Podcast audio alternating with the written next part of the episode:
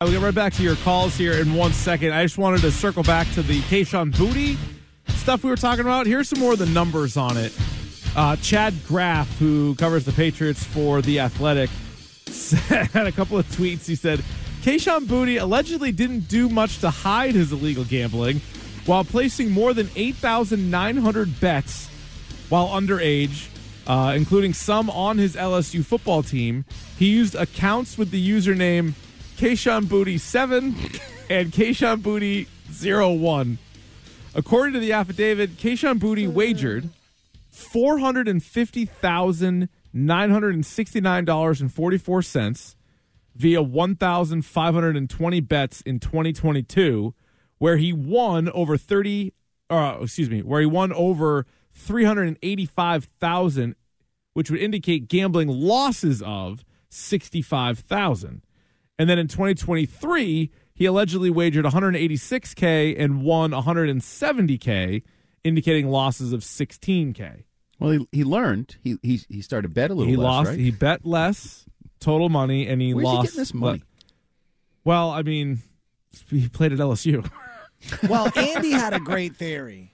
oh, I do have a theory. Yeah. What's your theory? Am I, should I uh, share it now, or you want to wait later? Uh, it's reg- it's regarding Kayshawn Booty's betting. mm, no, I what do threw you him got? under the bus. I'm yeah, no, what do sorry. you have? What do you have? So, um, is there any chance that he was somehow like the middleman, and he was sort of running his own little gambling ring and placing bets for Yeah, others, and I- maybe taking a portion or something? I or- actually think don't know. that's a that's uh, pretty 'Cause twenty-three bets a day for one person is a lot. No, it's pretty logical. Like when I first heard the nine thousand bets, I was like, all right, well, he was clearly running. Like he was the guy, maybe. Like he was the guy that they're all which is going to. worse, right? Yeah, probably. I mean, or as far as like getting into more trouble and all that stuff. Yeah, yeah. I feel like there had to be more to this. Also, yeah, but I think where the because- league's gonna, you know, c- well, and somebody was asking on the text line, like, if he did this before he was in the league, can the league punish him? It's like, Yeah. yeah, they still can. Yeah, Do you remember uh, Terrell Pryor and the whole Ohio State crew Yeah. that they got? all they autog- got was tattoos. right for autographs, and they he had Yeah. to serve like a half a season suspension. yeah, didn't he? so Like they six definitely can. games? And I think if if Plus, he stinks.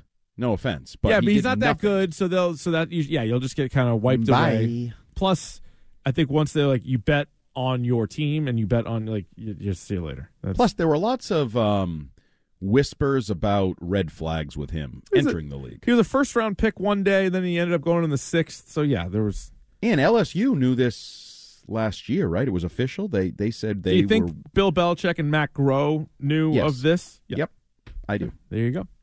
I would agree. I bet they did. oh, nice.